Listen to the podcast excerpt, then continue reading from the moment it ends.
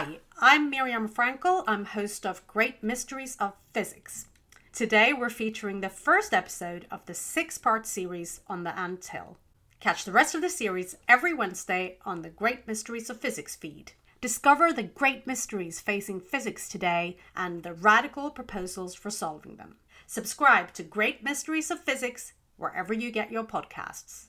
Great Mysteries of Physics is a series supported by FQXI, the Foundational Questions Institute, a think tank and funding agency that explores the foundations and boundaries of science. Find out more at fqxi.org. Welcome to Great Mysteries of Physics from the Conversation. I'm Miriam Frankel, and I'll be your host for the series. Back at the beginning of the 20th century, it might have seemed that there was nothing new to discover in physics. Not anymore. It's increasingly clear that there are problems that physics, at least as we know it, cannot solve. Perhaps we just need more data. Or perhaps we need a whole new theory of reality. This podcast series will take you on a mind blowing journey from the smallest particle to the very boundaries of existence, exploring hidden dimensions, the secrets of consciousness, and parallel universes along the way. We'll reveal the greatest mysteries facing physics today and investigate the radical possible solutions.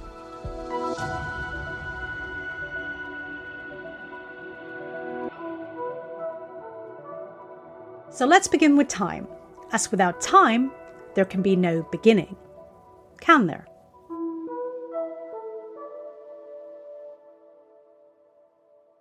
We can't imagine nature without time flowing through it. But on the most fundamental level, physicists aren't even sure whether time exists at all. It may just be an illusion.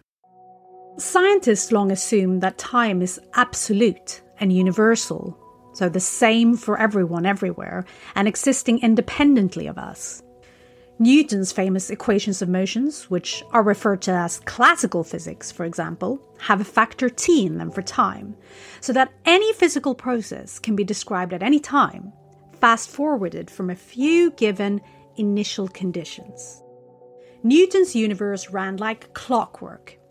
While he believed that God had created the universe, it sort of followed that his perfect machine would thereafter tick on predictably with its future written at its start through some starting conditions. But Einstein's theories of relativity, which describe nature at the largest of scales, turn Newton's universe on its head.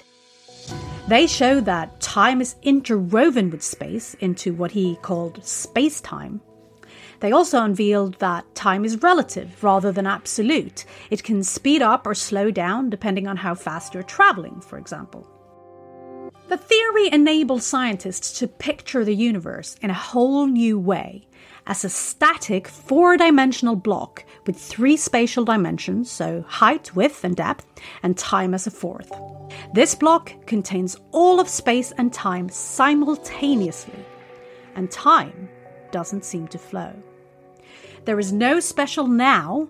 What appears to be the present to one observer is the past to another. And this suggests that we don't really move through time from past to future, even if it feels like there is an arrow of time going forward. But that's not the end of the model. Einstein's view of time itself seemed to clash with quantum mechanics, which describes the microcosmos of atoms and particles. In this theory, just as in Newton's classical mechanics, time is absolute, always ticking in the background. Although remarkably, one interpretation of the theory, called retrocausality, suggests the future could influence the past. And so, quantum mechanics and general relativity simply aren't compatible with one another, particularly over the matter of time. In fact, when physicists try to unite them into a quantum gravity type of theory of everything, time seems to just vanish from the equations. Confused yet? What's really going on? Is the smooth flow of time we experience simply a quirk of how the human brain works? Or does it emerge when you look at nature on the macroscopic scale of humans? Take temperature. We all experience it, but a fundamental particle can't actually have temperature. It instead emerges on the level of many molecules moving collectively. And perhaps it's the same with time. It clearly flows from our perspective, but it may not do so on the most fundamental scale. That's what we'll explore in this episode, along with some of the approaches to solving it. Sean Carroll is Homewood Professor of Natural Philosophy at Johns Hopkins University in the US. His research focuses on foundational questions in cosmology, and he has written multiple books about physics. So, asking him the question, what is time, seemed to be a good place to start. Well, time is something where people start complaining about how vague it is when they start thinking about it. And I actually push back against that a little bit. I think it's not that complicated what time is. Of course, there might be unanswered questions about the fundamental nature of reality, but for my purposes, we live in a universe where we locate things using space and time. Space is where things are, time is when things are. So the universe is something that has space full of stuff, and that space full of stuff happens over and over again. Time is the label that tells us which of those moments we are living in and talking about. Right. It's something we measure with our clocks. Um, would you mind just talking us through how time is treated in physics? I mean, physics is our best description of reality. So, what does physics tell us about time? Time actually gets complicated when the physicists come into the game, unfortunately. Uh, it was back in the day, if you were Isaac Newton or one of his compatriots, there was basically an idea of what time was that we all agreed on. Everyone's clocks, if they were working, measured the same thing. When relativity came along, we realized that if people's clocks were moving in different ways through the universe, they would measure different amounts of elapsed time. And that's perfectly okay. It's just like space. You know, if you walk on a straight line and I walk on a curved path, we will take different amounts of distance to travel between two points. And relativity says time is like that. And that's part of the fact that time is unified with space into space time, which then general relativity, Einstein's next big theory in 1915, says has a geometry of its own, and we experience that as gravity. So space and time turn into something that is really relevant to the forces of nature that we know about in our everyday lives. So, general relativity, unlike quantum mechanics, says time is relative. And if you buy the theory of the block universe, where all space and time exist simultaneously, then time doesn't flow. But why do we experience time flowing? Is it likely to just be an illusion? Time is a coordinate on space time. It doesn't flow as a fundamental feature any more than space flows. We have an impression that time flows because entropy is increasing, which gives us the arrow of time, whereas there's no arrow of space. But that doesn't mean it's an illusion. Space can be just as real as time is. So I think that time is real, but the idea that we are propelled through it by some sense of flow is just a consequence of our macroscopic existence in a world where entropy entropy is going up. Okay. Can we just talk through this entropy business? Entropy is a way that physicists have of talking about the disorderliness, the randomness, the disorganization of some system. The early universe, near the Big Bang 14 billion years ago, it turns out when you run the numbers, was very, very low entropy, was very, very special, was very, very organized and non random. And it's been sort of relaxing and getting more random and more disorganized ever since. And you might think that that's just a, a story of decay and disruption, right? If everything's just getting more random. But along the way, one of the ways that the universe makes more entropy is to create little pockets of orderliness, like you and me. And we're doing our job by talking and sweating and moving things around to actually increase the entropy of the universe. Because basically, the way to think about entropy is entropy is a way of counting how many ways there are to arrange your atoms without changing the overall look and feel of an object. So if things are sort of separate, if there's cream and coffee that are separated from each other, you can mix up the cream within itself or the coffee within itself and everything is fine. But once they're all mixed together, there's vastly more ways to rearrange the atoms because they're all mixed up with each other. So that's a higher entropy configuration and that's where the universe goes. So the simple hmm. idea is just entropy increases over time because there are more ways to be high entropy than to be low entropy. So, coffee and cream mixed together is a more disordered state, which has higher entropy, than coffee and cream existing separately. And because entropy is constantly increasing in the universe, it is possible to mix cream and coffee, but not separate the two once mixed. John Wheeler, who's a famous physicist, said that he always felt bad about pouring milk into his tea because he was increasing the entropy of the universe and it would never go back. But I don't think you should feel bad. It's going to happen one way or the other. So, what has entropy got to do with time moving forward? It's crucially important. So that's a great question. And we have to separate out two things what time is and how it behaves. So, what time is, like I said, coordinate on space time, nothing to do with entropy. It's just a way of locating ourselves in the universe. But what makes time special is that there is a difference between the past and the future. There is certainly in our everyday perceptions an idea that we remember the past, but we can't affect it, right? I can't make a choice right now that changes the past. Whereas choices I make right now can change the future in some way. That's a big difference. Why is there this difference? Ultimately, we think because entropy is increasing. But if entropy is always increasing, why do we think that the universe started in low entropy? Is that just an assumption? Man, I wish I knew. Uh, I'll tell you, uh, uh, this is slightly self-centered point of view, but my point of view is that I and a, a former student of mine, Jennifer Chen, we proposed a theory of cosmology that tried to explain why the early universe has low entropy. And I would argue two things. Number one, it is still the best, most logically sensible theory on the market. And two, it's a terrible theory.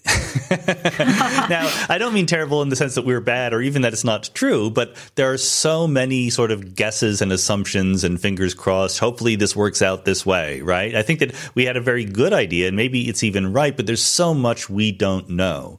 The current mm-hmm. state of the art is we just assume that the Big Bang or the, the state of the universe right after the Big Bang, 14 billion years ago, it just was low entropy. And we don't have any consensus explanation for why that is.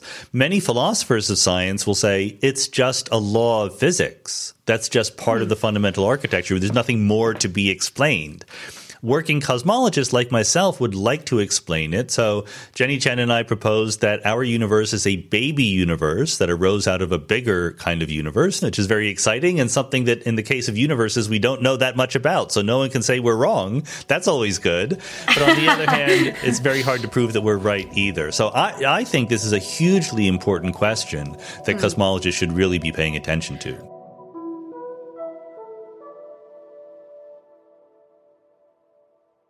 If our universe is just part of many in a multiverse, it would make sense that it could have started with low entropy. I mean, there would be nothing special about it. Other universes could have started with other values of entropy, perhaps having different or even no arrows of time. It's not a perfect explanation, though, not least because it is very difficult to test whether there are other universes. And while Sean reckons it is the most logical theory, that might not be the full story. I personally am very much on the side that says time does not flow, that this is kind of an illusion that comes from the way in which we ourselves happen to be embedded in the world, that there's nothing sort of in physics corresponding to that flow of time. Rather, we sort of time is a, a relative description in terms of where we happen to be located, but it's not a sort of fundamental feature of reality. That's Emily Adlam, a philosopher of physics at the Rotman Institute of Philosophy at the University of Western Ontario in Canada. She studies physics and philosophy and is firmly in the camp that time does not flow. But there is an issue with this. Most physics equations and theories have time incorporated into them, with the assumption that it does flow. This is known as the time evolution paradigm, and it refers to the fact that both classical and modern physics have the letter T baked into the equations, allowing us to take any physical state and evolve it forward in time. So, the time evolution paradigm is just this idea that the universe is generated by time evolution, that it's like a computer that takes a state and evolves it forwards in time. And for a very long time, all physical theories have been formulated like that. This idea has been that physical theory should work by giving you a set of states and some evolution laws, and it tells you how to generate the future from the past. And we're sort of starting to move away from that a little bit in physics. Um, there have always been possible formulations of physical theories that don't take a time evolution form, but those have often not been taken very seriously. They've been regarded as sort of convenient mathematical descriptions rather than possible ways reality could be. But in modern physics, we have things like general relativity, we have things like the path integral formulation of quantum mechanics, we have quantum gravity, which often doesn't seem very natural to write in a time evolution form. It's becoming more and more common to say that you know, maybe the time evolution formulation is not the most fundamental description. You know, it's a description that's convenient for us, but it, that might not be the way the world really works. Strangely, there is support for this view that time does not flow, even within existing theories of physics. So, quantum mechanics, like classical mechanics and like most of our physical theories, is time reversible. The equations will work in either direction of time. So, there's nothing in the physics itself to say, well, things start at the beginning of time and evolve towards the other end. That's kind of interpretation that we put on it based on our own experience of feeling like we are moving forwards in time. But that has really never been in, in the physics. That has always been our interpretation. And modern physics is, is increasingly putting strain on that picture because at various parts of modern physics are looking harder and harder to sort of really properly accommodate in that time evolution picture. So we are being pushed towards having to take seriously the possibility that really this time evolution picture isn't the way things work at a fundamental level. It's the way that we perceive things as happening. So if there is no arrow of time, does that really mean that everything exists all at once? Yes. I mean, all at once is slightly metaphorical because from the sort of external atemporal point of view there's there's no time at which things exist. Time is internal to the universe. Um, and from the external point of view there's just no sort of meaningful notion of time or when things do or don't exist. But, but the thought is that rather than sort of starting at the beginning of time and generating the rest in some sort of process you think of the universe as being selected and instantiated in a sort of timeless atemporal way this is the block universe theory, the idea that all time exists in equal status. And Emily has a unique way of explaining how that might work using a well known game, Sudoku. The Sudoku metaphor is a sort of way of thinking about this idea of a block universe and all at once laws. So we often think of the laws of nature as being evolution laws. So the universe is something like a computer, which takes an initial state and generates the rest of history from that initial state. But there are other ways the laws of nature could be. They could be more like the rules of a game of Sudoku. So, you know, in Sudoku, the rules don't start from the left and move towards the right. The rules of Sudoku apply to the whole grid at once, and they just tell you whether a solution is valid or invalid. The thought is that the laws of nature could work like that. Rather than evolving, they could simply single out entire courses of history and say these courses of history are valid solutions, these courses of history are not valid solutions. So you just kind of select a whole solution in one go rather than generating it in a process. So, Emily thinks that accepting that there is no flow of time, or in fact, maybe no time at all, can explain the conundrum of why the universe started out with such low entropy. In my view, a lot of the supposed problem comes from the time evolution picture, because in the time evolution picture, the only place you have any freedom to adjust anything is at the initial state. And so all the explaining has to come down to the initial state, and so you're kind of stuck with just postulating a low entropy initial state. My hope is that by moving to a non time evolution picture, we give ourselves new possibilities to explain this kind of thing because we no longer have to put all the explanation at the start. So I think that once we move away from the time evolution picture, that will lead to new ways of thinking about the arrow of time and about the increase of entropy. So when I recently wrote a book about thinking, I discovered that every language seems to talk about time differently. So, in English, French, and German, for example, people speak about time as if they are moving from the past to the future on this one dimensional line, you know, where every point is fixed. So, you have no option but to move forward in time. But I discovered that other languages like Greek and Spanish, for example, they think about time as a volume instead. So they would use expressions like a big meeting rather than a long meeting as if points in times are floating around in a container, much like a block universe. But obviously, most of physics was developed by English, German, and French speakers. So, does that beg the question of, you know, whether language, or in particular those languages, have held back our understanding of time in physics. Yeah, definitely. I think that the language we have really places quite strong restrictions on how we think about things, and we may not even realize that. I think, for example, physicists very often talk about things in physics in causal terms. They want to say this event causes this event, this is the kind of causal structure that we're looking at. But causation as a concept is very strongly tied to this idea of sort of a flow of time. You know, causation is the past, cause is the future. And those sort of causal asymmetries don't really seem to be present in fundamental physics. This sort of flow is totally absent, and, and yet we still use causal language to talk about it, uh, which I think leads to a lot of confusions, leads to us conceptualizing fundamental physics in ways ways that don't really match its underlying structure. So there's a lot of work to be done in sort of untangling those things and trying to figure out what is really in the physics and what is just in our descriptions of it.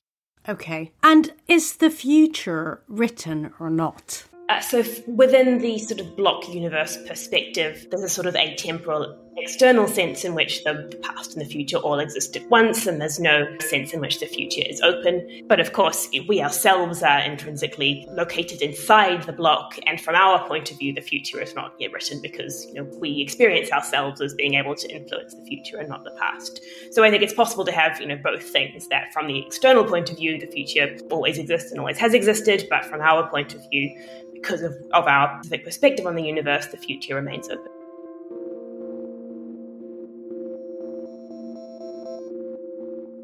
In quantum mechanics, the Schrödinger equation, yes, the same Schrödinger of the famous cat thought experiment, describes the state of a quantum system, such as a particle, over time. While its treatment of time is rather intuitive, the rest of the theory is not. Until you actually make a measurement of a quantum system, such as finding out a particle's location, it is neither here nor there. It is in what physicists call a superposition that's a mix of many different locations at the same time, all with different probabilities. This is just utterly bizarre, and it seems to indicate that nature isn't real, you know, that objects don't exist until we actually measure them. In fact, that's what Schrödinger was trying to tell us by forcing us to imagine a cat being dead and alive at the same time. Another weird thing in the theory is that a particle isn't just directly influenced by its immediate surroundings, as you would expect. It can be entangled or spookily connected with another particle, so that if you manipulate one of them, you instantaneously influence the other, even if it is at a different side of the universe. This is called non locality. But there is a way to get rid of these strange features of the theory.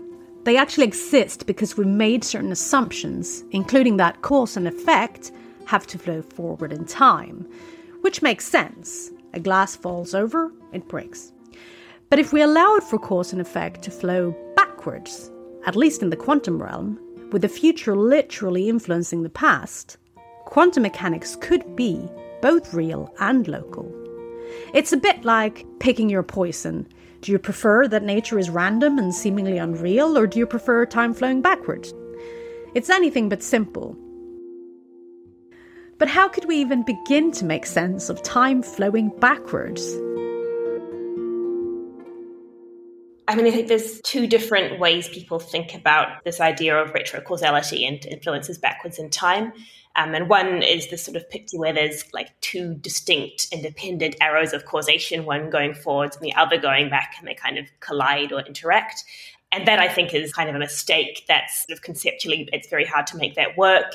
Um, and that kind of relies on a temporal flow like picture, which is hard to reconcile with modern physics. But on the other hand, if you think of a less sort of flow based picture and you think of events sort of coming into being in an all at once way, then you would kind of expect to see events at different times influencing each other in a, in a more mutual reciprocal way. So, in that sense, the past would influence the future, but the future would also influence the past in a symmetric way. So, in that sense, think the future can influence the past, but not in the sense of sort of distinct, separable arrows of causation. Okay, so what is the problem with the first option? Why is that hard to reconcile? Well, basically, because if you have distinct and independent arrows of causation, your causation from the future can contradict your causation from the past, and you can end up with basically logical paradoxes that become really hard to reconcile. Uh, it's a bit like the sort of traditional grandfather paradox, which is an issue in the philosophy of time travel, where a time traveler goes back in time and kills their own grandfather, and there's no way to make that course of events become logically coherent. And you can have the same kind of problem if you have separate and independent arrows of causation, right? I could use a backwards in time influence to cause one of my grandparents to die before they can have any children, and then I myself wouldn't exist, so I couldn't have done that. And so if you allow those kinds of independent arrows of causation, you end up with contradictions. Whereas you think of things being arranged all at once in a sort of mutual reciprocal way, then you can just demand logical consistency as an overall global condition, and you won't get contradictions. Mm. So, if this kind of view that time doesn't really flow, that all the times exist at the same time, you know, if that's true, then do we have free will in that picture? As our future kind of exists now? I think that we don't really have free will in the strong sense that some people would like, even in the standard evolution based picture, right? Because in the standard evolution based picture, uh, everything you do now is fully determined by the initial state way back in the mists of time. Or alternatively, in quantum mechanics, maybe it's random. But either way, it's not sort of you making those choices. I actually think in the all at once picture is a bit more friendly to free will than the standard evolution based picture, because in the evolution based picture, your whole life is fully determined by things that happened long ago and you really have no input into it. Whereas in the all at once picture, it's not the case that the past causes the future and not vice versa. There's no sort of place in time which is the origin of everything. All moments in time are really equal, and therefore your actions in the present cause the rest of history just as much as the rest of history causes your actions. And in that sense, there's a more sort of participatory feeling to it that what you are doing now really is part of determining the course of history rather than everything being determined long back in the you know the early universe. But what does Sean Carroll think about free will? It depends very much, sadly, on your definition of free will. And that's something that we don't agree about. You know, I'm very firmly in the camp that says that we human beings obey the laws of physics.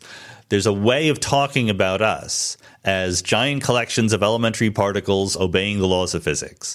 And in that way of talking, there is no room for free will. Whether or not time is real or emergent, whether or not the universe is deterministic or indeterministic, there are laws of physics that say what happens.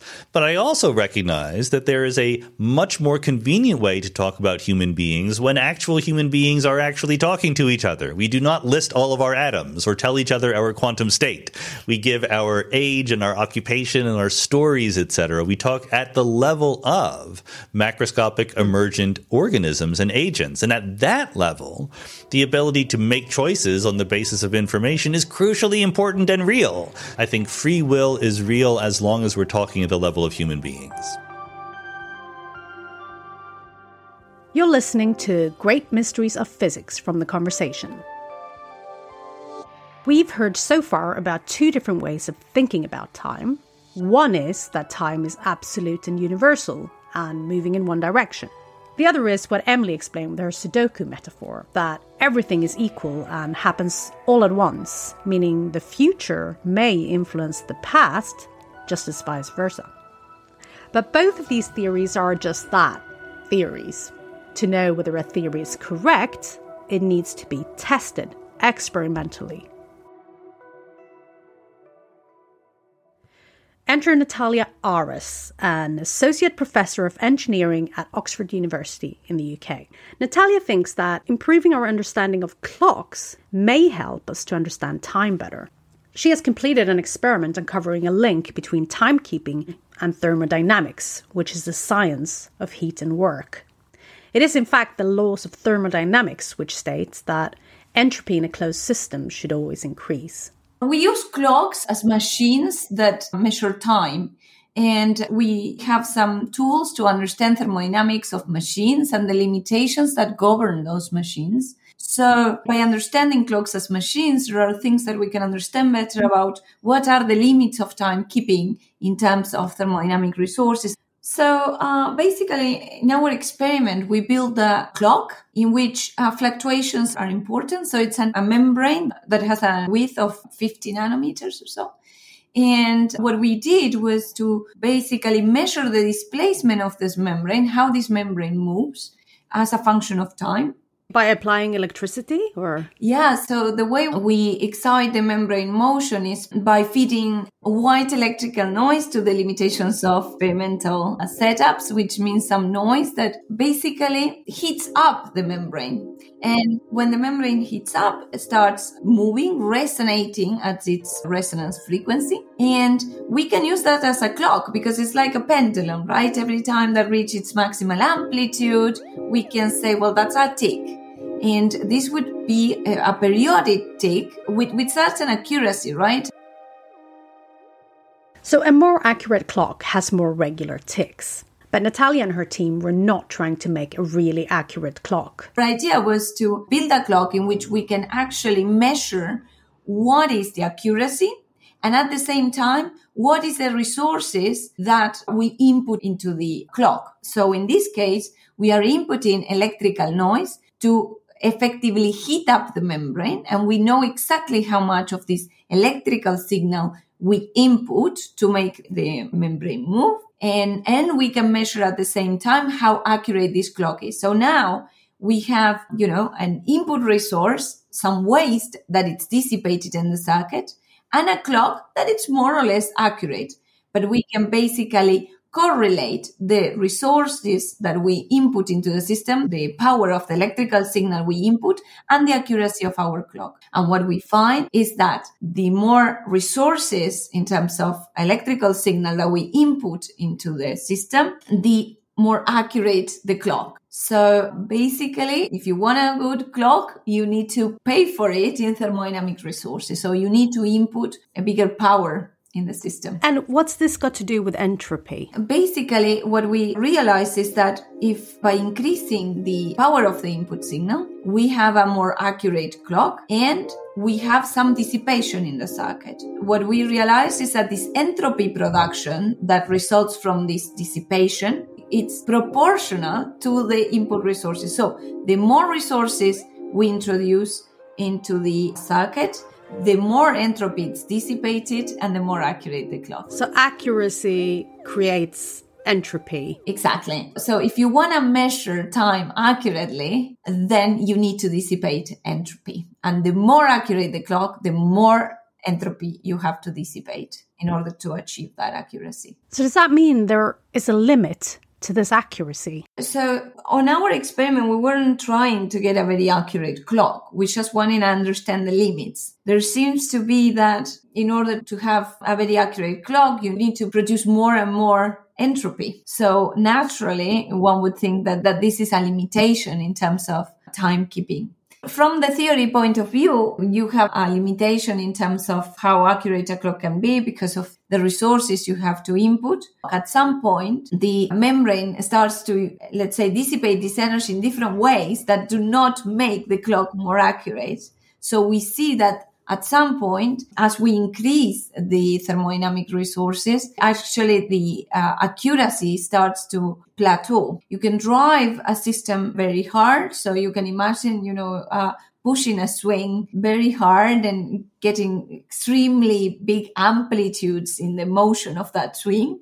But that has a limit, right? At some point, something is going to break. And the same happens with our membrane. So there is a limit in terms of how large the resource can be to achieve a, a given accuracy. Natalia has shown that the more accurate a clock is, the more entropy it creates. This seems to suggest that the arrow of time isn't just an illusion created by the human brain, it is actually a necessary physical consequence of measuring time with clocks. So even an AI or a detector would see an increase in entropy when measuring time, and thus time moving forward, with ticks appearing rather than disappearing. And this seems to be compatible with the idea that the arrow of time emerges from the laws of thermodynamics on our human scale. But perhaps more importantly, physical theories such as relativity just assume that clocks are infinitely accurate Natalia has shown that isn't the case. There are fundamental limits to what they can do. So, learning more about the mechanics of clocks may therefore be helpful if we ultimately want to understand time and improve our theories. Let's go back to Emily. So, within this kind of block universe type picture of time, clocks play in a really important role because in that picture, time essentially comes down to the relations between observers and clocks. You know, all that time means is that you are observing a certain reading on a clock, and then other versions of you are, are observing different readings on clocks. So, clocks are kind of the way in which we get access to this parametrization of, of the universe. They are a way of sort of learning about our position in the universe and of describing the way in which change appears to happen in this universe because if nothing is really flowing, then change just comes down to things being different relative to different clock readings. One way to probe the nature of time would be to experimentally test theories of everything, such as quantum gravity. If versions of quantum gravity, which have no time, are experimentally verified, this could suggest time is an illusion. Annoyingly, though, testing quantum gravity would require immense amounts of energy, more than is currently available even with our best accelerators. But there are shortcuts. You can combine aspects of general relativity and quantum mechanics and then test them at lower energies. For example, some researchers are looking at building quantum clocks tiny devices, perhaps the size of a single particle, or other quantum systems, to see whether gravity can influence or at least be felt in such systems. And there have been some exciting results suggesting it can. Chiara Marletto and Vlatko Vedral from the University of Oxford in the UK have come up with an interesting idea for a future experiment. They want to test whether two masses, such as tiny crystals, could become entangled, spookily connected according to the rules of quantum mechanics, by having gravity, and only gravity, acting on them. This would suggest that gravity could truly have quantum effects, again helping to marry the two theories of quantum mechanics and general relativity. And it would involve putting the masses in a superposition where they will be in a mix of different locations simultaneously. But remember, according to general relativity, locations are events in space time, not just events in space, meaning the experiment would actually produce a sort of superposition of different times. While this isn't an experiment that physicists are able to perform today, it could be worth waiting for. If clocks could indeed be in a superposition of ticking at different rates simultaneously, it would suggest that the treatment of time as absolute in quantum mechanics isn't correct or fundamental, but that time is instead just relative to a given clock, as in general relativity. Of course, experiments aren't everything. In my view, the problem is not lack of experimental evidence. The problem is more conceptual that we have a bunch of bad assumptions about time that have gone into the formulation of our theories. And there's a lot of work to be done to remove those assumptions and figure out what things look like once all those assumptions are gone. And it's my hope that by removing those assumptions, we will sort of see a clearer path in front of us, particularly towards how to unify quantum mechanics and relativity. And once that's done, there may be sort of ideas for what appropriate experiments would be to find out more. But you know, at this point, I think the conceptual work needs to be done before we will even know which experiments to perform. Right. So you think the best way forward is to just strip time out of quantum out of general relativity and put the two together in a framework, a theory of everything that doesn't have time. So, actually, figuring out time and removing our assumptions about time might be the key to uniting these two notoriously difficult to unite branches. Yeah, and there are already a bunch of research programs that are kind of making progress on this where there is less time. But I think there are a lot of sort of phrases that we use in our language that sort of implicitly draw on the assumption of some background time, and those things make their way into physics too. And that makes it quite hard to be sure that we have really fully removed our ideas of time from our physics. They, they tend to sort of creep back in. So maybe the removal of time in equations could be the solution to making general relativity and quantum mechanics match up. I put this to Sean to see what he thought. My own personal interests these days are in the macroscopic, classical, complex systems part of the world. But the other part, which I do think is fascinating, is the emergence of space time itself from quantum mechanics. And I do think that there's something to be asked even without changing the fundamental nature of time. You know, in the Schrodinger equation, time, the letter T appears as a fundamental variable. And I'm sort of slow and simple minded enough that my first strategy is just to keep it there and see how space emerges. But that might not work. It might be necessary to understand at a deeper level how time also emerges at the same time, as it were. So again, I think that uh, this is all stuff we're kind of flailing around about. There's a lot of good ideas out there, but nothing has really caught on as obviously right. So let a thousand flowers bloom in this particular area. But couldn't that just be an indication that, you know, we're so obsessed with times and we can't get it right because ultimately it is just an illusion? I don't think that time is an illusion. I don't think it's any more an illusion than the desk in front of me is an illusion. Back in the day, we realized that this desk is not a fundamental feature of reality. It's constructed from a bunch of atoms and molecules held together by the world of quantum mechanics. But the desk didn't stop existing or being real once we learned it was made of atoms. We might learn that time is emergent out of some more fundamental phenomenon, but that doesn't make it an illusion. When we scheduled this interview, I needed to know it was 9 a.m. Eastern time when we did it. And I was not intimidated by that. I was not, didn't need to solve any equations to figure what was there. Time is clearly real and important. It might not be fundamental, but I'm not worried about getting rid of time as part of my description of the world. We're getting to the end of this episode, which is clearly different from the beginning. Hopefully, we know more now, or maybe we've just got a headache. As Sean and Natalia have explained, one reason we may experience the beginning coming before the end is that entropy is rising in the universe. What's really going on beneath the surface is difficult to tell. Philosophers and scientists suspected atoms existed thousands of years before they were actually discovered. They then uncovered that atoms were made up of even smaller particles called quarks. Perhaps as we zoom in even more, there is something else, and perhaps there is no time in this enigmatic world. Perhaps it's a Stuka universe as Emily suggested. Could we find out by simply removing our notion of time, stripping it out of our equations entirely? Or will experiments to probe timekeeping, clocks, and quantum gravity unveil the truth? Most likely, we'll need them all.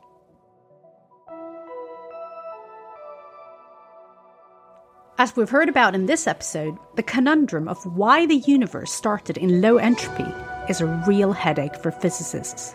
Such assumptions are what we'll be talking about in the next episode.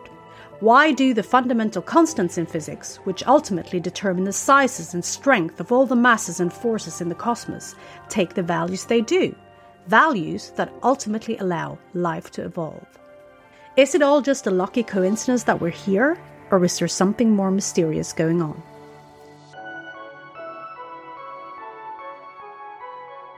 This podcast was created and presented by me, Miriam Frankel, and produced by Hannah Fisher.